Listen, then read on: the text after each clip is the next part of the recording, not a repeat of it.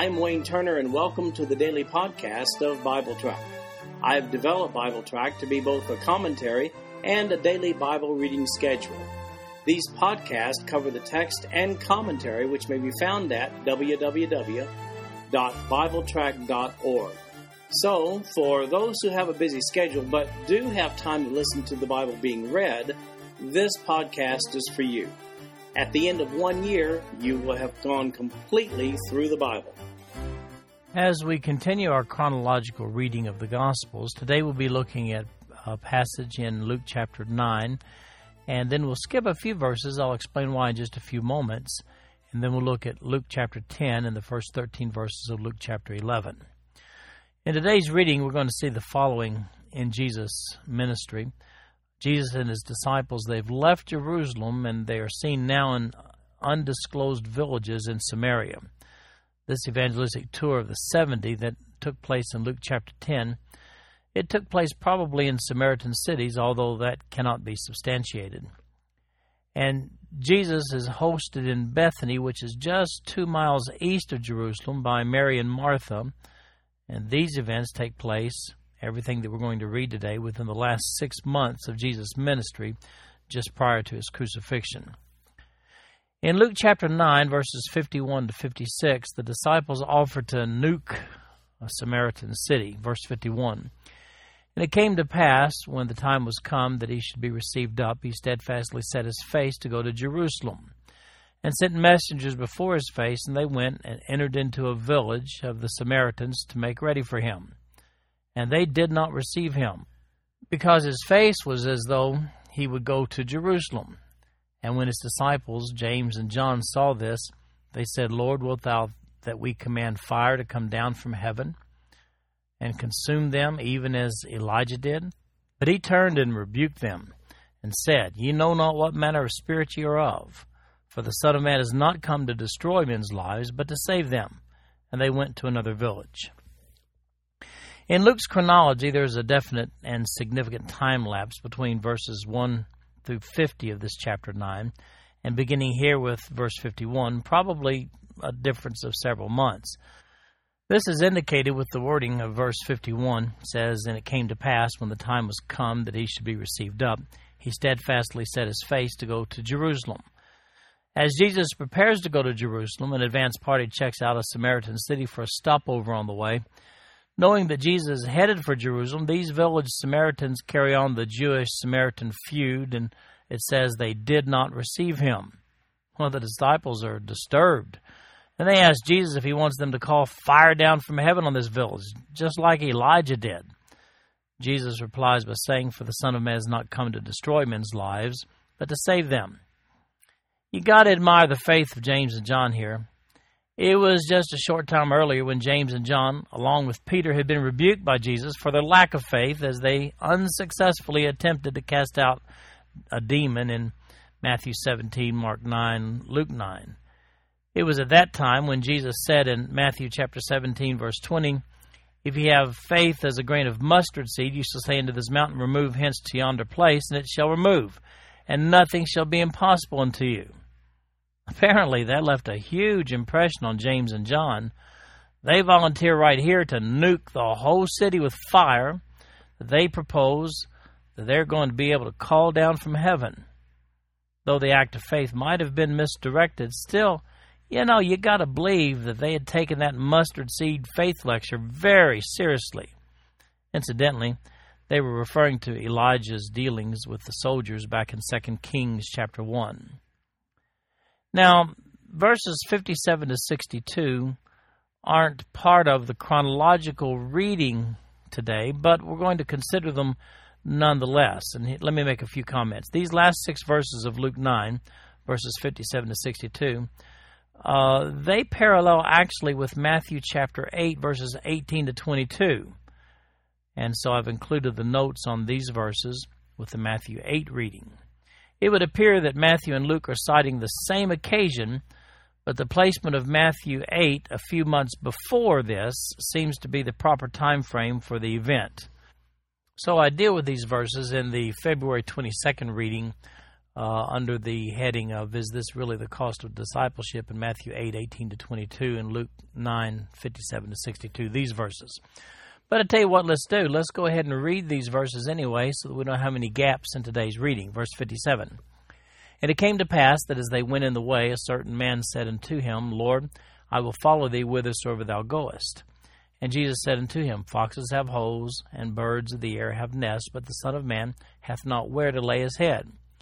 And he said unto another, Follow me. But he said, Lord, suffer me first to go and bury my father. Jesus said unto him, Let the dead bury their dead, but go thou and preach the kingdom of God. And another also said, Lord, I will follow thee, but let me first go bid them farewell, which are at home at my house. And Jesus said unto him, No man having put his hand to the plow and looking back is fit for the kingdom of God. Again, go to the uh, reading that I mentioned in Matthew chapter 8, verses 18 to 22, which can be found on the February 22nd reading, and get the uh, explanation of those verses. That brings us down to chapter 10, verses 1 to 24, where we see the 70 are sent out. Verse 1 After these things, the Lord appointed other 70 also, and sent them two and two before his face into every city and place whither he himself would come. Therefore said he unto them, The harvest truly is great, but the laborers are few. Pray ye therefore the Lord of the harvest that he would send forth laborers into his harvest. Go your ways. Behold, I send you forth as lambs among wolves. Carry neither purse, nor scrip, nor shoes, and salute no man by the way. And into whatsoever house ye enter, first say, Peace be to this house. And if the Son of Peace be there, your peace shall rest upon it. If not, it shall turn to you again and in the same house remain, eating and drinking such things as they give, for the labor is worthy of his hire. Go not from house to house. And into whatsoever city ye enter, and they receive you, eat such things as are set before you, and heal the sick that are therein, and say unto them, The kingdom of God is come nigh unto you. But into whatsoever city ye enter, and they receive you not, go your ways out into the streets of the same, and say, even the very dust of your city, which cleaveth on us, we do wipe off against you. Notwithstanding, be ye sure of this, that the kingdom of God is come nigh unto you. But I say unto you, that it should be more tolerable in that day for Sodom than for that city. Woe unto you, Chorazin! Woe unto thee, Bethsaida! For if the mighty works had been done in Tyre and Sidon, which have been done in you, they had a great while ago repented sitting in sackcloth and ashes. But it shall be more tolerable for Tyre and Sidon at the judgment than for you. And thou, Capernaum, which art exalted to heaven, shall be thrust down to hell. He that heareth you heareth me, and he that despiseth you despiseth me, and he that despiseth me despiseth him that sent me. And the seventy returned again with joy, saying, Lord, even the devils are subject unto us through thy name. And he said unto them, I beheld Satan as lightning fall from heaven. Behold, I give unto you power to tread on serpents and scorpions, and over all the power of the enemy, and nothing shall by any means hurt you. Notwithstanding, in this rejoice not, that the spirits are subject unto you, but rather rejoice, because your names are written in heaven. In that hour Jesus rejoiced in spirit and said, I thank thee, O Father, Lord of heaven and earth, that thou hast hid these things from the wise and prudent, and hast revealed them unto babes, even so, Father, for so it seemed good in thy sight. All things are delivered to me of my Father, and no man knoweth who the Son is, but the Father, and who the Father is, but the Son, and he to whom the Son will reveal him. And he turned him unto his disciples, and said privately, Blessed are the eyes which see the things that ye see. For I tell you that many prophets and kings have desired to see those things which ye see, and have not seen them, and to hear those things which ye hear, and have not heard them. Now, there was a previous mission trip involving just the 12 apostles sometime earlier, back in Matthew chapter 10, verses 1 to 15, also paralleled in Mark 6, 7 through 13, and Luke 9, 1 through 6.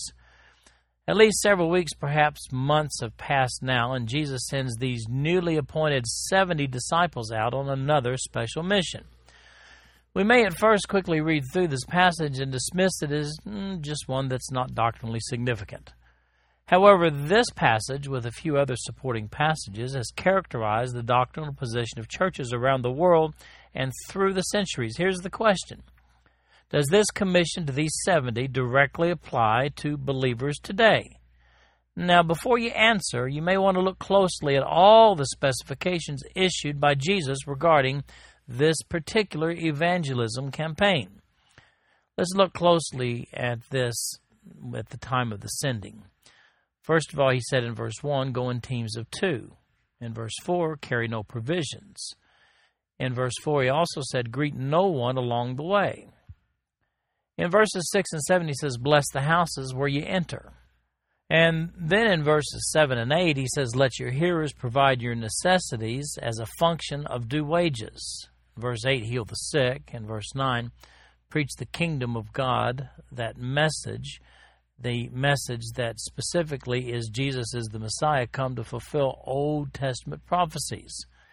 In verses 10 to 15, we see the if a city does not receive the message that they took, the message of the kingdom, symbolically wipe the dust from your feet while proclaiming a curse on that city.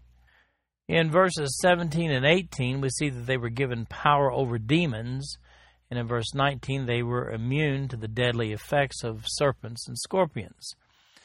Now, by the way, churches that handle serpents as a matter of their regular corporate worship services do so because of this passage. It's worth noting the special provisions of this particular mission. If one insists on claiming the supernatural abilities given in this commission as applicable to normal everyday Christian living, then verse 4 must likewise be strictly adhered to as well as the gestures of verses 10 to 15, wiping the dust off your feet of any city that doesn't receive you, that must be observed likewise. These verses explain a special mission for this platoon of 70 uh, witnesses. It's a dangerous precedent as well as impractical to take every command Jesus ever uttered to anyone and twist it to make portions of it applicable to every believer from then to now. Obviously, these were special commands for a special mission. Additionally, it is true that Jesus offered protection to the apostles and subsequent believers from the hazards of mission work in Mark chapter 16, verses 15 to 20. You may want to take a look at that passage. However, these verses aren't included to encourage people to go looking for trouble. It's just verses on how to deal with it when it comes. Of course, there's a lapse of time between the sending in verses 1 to 16 and the return of the witnesses that we see in verses 17 to 24. In verses 25 to 37, Jesus addresses the issue of eternal life. Verse 25. And behold, a certain lawyer stood up and tempted him, saying, Master, what shall I do to inherit eternal life? He said unto him, What is written of the law? How readest thou? And he answering said, Thou shalt love the Lord thy God with all thy heart, with all thy soul, with all thy strength, and with all thy mind, and thy neighbor as thyself. And he said unto him, Thou hast answered right, this do, and thou shalt live. But he, willing to justify himself, said unto Jesus, And who is my neighbor? And Jesus answering said, A certain man went down from Jerusalem to Jericho and fell among thieves, which stripped him of his raiment, and wounded him, and departed, leaving him half dead. And by chance there came down a certain priest that way, and when he saw him, he passed by on the other side. And likewise a Levite, when he was at the place, came and looked on him, and passed by on the other side. But a certain Samaritan, as he journeyed, came where he was, and when he saw him, he had compassion on him, and went to him, and bound up his wounds, pouring in oil and wine, and set him on his own beast, and brought him to an inn, and took care of him. And on the morrow, when he departed, he took out two pence, and gave them to the host, and said unto him, Take care of him, and whatsoever thou spendest more, when I come again, I will repay thee. Which now of these three thinkest thou was neighbor unto him that fell among the thieves? And he said, He that showed mercy on him. Then said Jesus unto him, Go and do thou likewise. Now, most of the questions we've seen addressed to Jesus up to this point have dealt with discipleship, but not this one. This lawyer specifically asked about the conditions of eternal life. You'll notice the lack of sincerity in the question by the lawyer found in verse 25 where he says, And behold, a certain lawyer stood up and tempted him, saying, Master, what shall I do to inherit eternal life? The Greek word there for tempted is ekpeirazo. It means to test thoroughly. Keep in mind, therefore, that the question is not one of personal inquiry, but an attempt to cause Jesus to make a verbal misstep that could lead to an early trial for blasphemy. Jesus replies by asking the lawyer what the law says concerning eternal life. The lawyer correctly responds by quoting a standard found in several passages from the Old Testament. One would be Deuteronomy 6 5, and thou shalt love the Lord thy God with all thy heart, with all thy soul, with all thy might. Deuteronomy ten twelve says, And now Israel, what doth the Lord thy God require of thee? But to fear the Lord thy God, to walk in his ways, and to love him, and to serve the Lord thy God with all thy heart and with all thy soul. And we find in Deuteronomy chapter 11, verse 13, And it shall come to pass, if ye shall hearken diligently unto my commandments, which I command you this day, to love the Lord your God, and to serve him with all your heart and with all your soul. Deuteronomy 13:3 Thou shalt not hearken unto the words of that prophet or that dreamer of dreams for the Lord your God proveth you to know whether ye love the Lord your God with all your heart and with all your soul. Again in Deuteronomy chapter 30 verse 6 The Lord thy God will circumcise thine heart and the heart of thy seed to love the Lord thy God with all thine heart and with all thy soul that thou mayest live. And finally Joshua chapter 22 verse 5 but take diligent heed to do the commandment and the law which Moses, the servant of the Lord, charged you to love the Lord your God, and to walk in all his ways, and to keep his commandments, and to cleave unto him, and to serve him with all your heart, with all your soul. Now, understand this salvation has always been about faith. Specifically, a covenant relationship is established with God by faith all the way back to Abraham in Genesis chapter 15, verse 6, where it said, And he believed in the Lord, and he counted it to him for righteousness. Literally, the love expressed in the Old Testament scriptures constitutes a faith relationship with God. When the lawyer presses Jesus on the specifics of loving one's neighbor, Jesus chooses an illustration involving a demonstration of love for someone normally distasteful to a Jew. That'd be a Samaritan. Jews didn't like Samaritans. Jesus makes a point in John 13, 34, and 35 when he's talking to his disciples.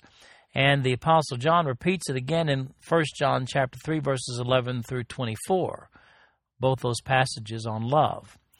And that's this that salvation in God by faith is accompanied by its own attributes love for one another is one of those attributes. So, while the lawyer was looking for a clear proclamation of personal deity from Jesus, instead he received an explanation of the relationship between faith and love. Now, notice the parable that Jesus uses in verses 30 to 36. He starts with an uncaring priest, then an uncaring Levite. All priests were Levites, but not all Levites were priests, by the way, per Numbers chapter 18, verses 1 to 7. These were two highly respected classes of people with regard to their perceived relationship with God in Jesus' day. However, the Samaritans were a race of half breed Jews despised by most Jews of Jesus' day. I've included an article about Samaritans on the written notes of BibleTrack.org for today. It's in the upper right hand corner. As it turns out, Jesus' parable highlights the fruit of a relationship with God in the Samaritan and not the priest or the Levite. You can see how this parable disrupts the we hate Samaritans paradigm of that day. In verses 38 to 42 of Luke chapter 10, we see that Martha gets a little aggravated with Mary. Verse 38 now it came to pass, as they went, that he entered into a certain village, and a certain woman named Martha received him into her house. She had a sister called Mary, which also sat at Jesus' feet and heard his word. But Martha was cumbered about much serving, and came to him and said, Lord, dost thou not care that my sister hath left me to serve alone? Bid her therefore that she help me. And Jesus answered and said unto her, Martha, Martha, Thou art careful and troubled about many things, but one thing is needful, and Mary hath chosen that good part, which shall not be taken away from her. This is the house of Mary and Martha, the sisters of Lazarus, also seen in John chapter 11. Martha is doing all the work while Mary is sitting and listening to the teaching of Jesus. Martha asked Jesus for some intercession to get Mary to pitch in a hand, but to no avail.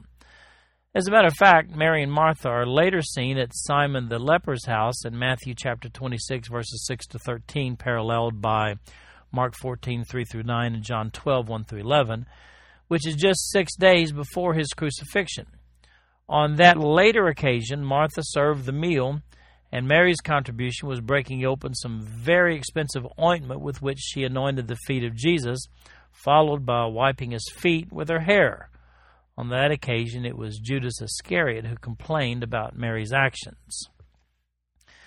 Then we have some scripture in Luke chapter 11, verses 1 through 10, on heartfelt, persistent prayer. Verse 1. And it came to pass that, as he was praying in a certain place where he ceased, one of his disciples said unto him, Lord, teach us to pray, as John also taught his disciples. And he said unto them, When ye pray, say, Our Father which art in heaven, hallowed be thy name. Thy kingdom come, thy will be done, as in heaven, so on earth. Give us day by day our daily bread, and forgive us our sins, for we also forgive every one that is indebted to us. And lead us not into temptation, but deliver us from evil. And he said unto them, Which of you shall have a friend, and shall go unto him at midnight, and say unto him, Friend, lend me three loaves? For a friend of mine in his journey has come to me, and I have nothing to set before him. And he from within shall answer and say, Trouble me not, the door is now shut, and my children are with me in bed. I cannot rise and give thee. I say unto thee, though he will not rise and give him because he is his friend, yet because of his importunity he will rise and give him as much as he needeth. And I say unto you, Ask and it shall be given you, seek and ye shall find, knock and it shall be opened unto you. For everyone that asketh receiveth, and he that seeketh findeth, and to him that knocketh it shall be opened. To uh, see Jesus' discussion on this issue uh, in another place, consult the written notes of BibleTrack.org on Matthew chapter 6, verses 1 through 34.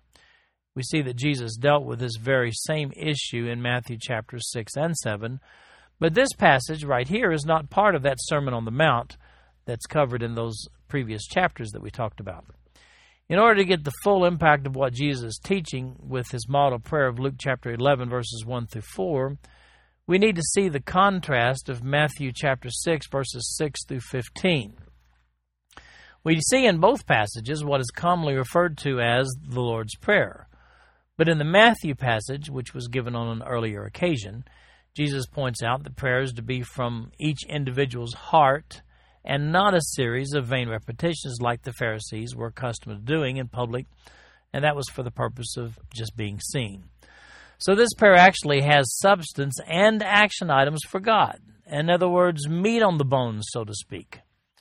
We see from Matthew that this prayer was not intended to be a recitation, but rather a model of how prayer is to be done. In Matthew's account, this was included as part of the entire message given that day. In Luke's passage here, one of Jesus' disciples asked for this lesson on prayer. In the process here of answering the question, Jesus again refers to his comments given that day back then as part of the Sermon on the Mount. But he adds more detail regarding importunity, which we see in these verses. In verses 5 through 13, Jesus deals with the concept of this importunity in prayer. Now, importunity means, well, I guess it means like the art of nagging. Of course, God knows what we'll ask for and with what intensity and frequency we'll make our request. Eh, he's omniscient, He knows everything. Nonetheless, Jesus gives an example of importunity in this passage to illustrate that for a neighbor, for instance, one might meet a request just because that neighbor is very persistent. What does persistence in prayer prove to God? You might ask. Well, I'll tell you what it does. It gives us a look at ourselves and shows us how intent we are on God meeting our particular need. In this passage, we see Jesus teaching that God honors persistent prayer. I'll say it again God honors persistent prayer. We first of all see it with the illustration of verses 5 through 8, then we see it in the way Jesus explains the concept of those verses in verses 9 to 13. Note particularly verses 9 and 10, which say, And I say unto you, Ask and it shall be given you, seek and ye shall find, knock and it shall be opened unto you. For everyone that asketh receiveth, and he that seeketh findeth, and to him that knocketh it shall be opened. The Greek verb forms for ask, seek, and knock there are present active imperatives. And that present tense indicates a continuing action on the part of the one praying. Then, like a father, God wants to meet our needs. Now, another aspect of importunity in prayer is fasting. In the written notes for today's reading, I've listed a number of New Testament verses with regard to fasting to show that it is a New Testament concept. It probably wouldn't be very profitable if you're just listening right now for me to read you all the references. So let me just encourage you to look at the written notes of BibleTrack.org for today's reading to see all of those. Perhaps the best description regarding the purpose of fasting is seen in Isaiah chapter 58. You may want to consult that as well. It's difficult from these New Testament passages that I've uh, listed on BibleTrack.org for today's reading. It's uh, it's difficult to pull together a comprehensive doctrine on fasting but it is obvious that the concept has not been invalidated under grace. It would appear that fasting is akin to this concept of importunity or persistence. It adds a level of sincerity and urgency to our petitions before God. Incidentally, God obviously knows how sincere we really are, but fasting may very well be the key that helps us realize how importantly we regard our own petition. In other words, fasting demonstrates an intensity in prayer that may not be demonstrated perhaps in any other way. And then we find the last three verses that we'll be looking at today in Luke chapter 11, verses 11 to 13. It says, If a son shall ask bread of any of you that is a father, will he give him a stone? Or if he ask a fish, will he for a fish give him a serpent? Or if he shall ask an egg, will he offer him a scorpion? If ye then, being evil, know how to give good gifts unto your children, how much more shall your heavenly Father give the Holy Spirit to them that ask him? Now, how many times have you had a Christian say to you, Watch out, what you pray for, you might get it? Nearly everyone finds amusing the story of the man who finds a bottle from which emerges an evil genie granting three wishes. However, each time the man makes his wish, the evil genie takes advantage of the man's lack of specificity with regard to his request and turns the request into something, well, kind of sinister, perhaps very undesirable. Unfortunately, many Christians have somehow developed the notion that God answers prayer like that fictitious evil genie. There's a teaching that a Christian might make an unwise request of God in prayer and receive it to his peril, just so God can teach him a lesson. Well, let me just say that's outrageous. These verses teach that God does not answer prayers with provisions that are harmful to us. As a matter of fact, 1 John chapter 5 verses 14 and 15, well they give us a clear direction on which prayers God will answer when he says this, and this is the confidence that we have in him that if we ask anything according to his will, he heareth us. And if we know that he heareth whatsoever we ask, we know that we have the petitions that we desired of him. Well, that's pretty clear, isn't it? God answers prayers that are, quote, according to his will. Incidentally, I should add here that the directions for praying according to his will well, those directions come from the Holy Spirit, who Jesus promises here in Luke chapter 11, verse 13. This concludes our podcast for today. I'm Wayne Turner, and if you'd like to read along with our commentary online, go to www.bibletrack.org. Thank you for listening in today. The background music for these podcasts is an original composition written by the music director of Faith Bible Church, Paul Walker.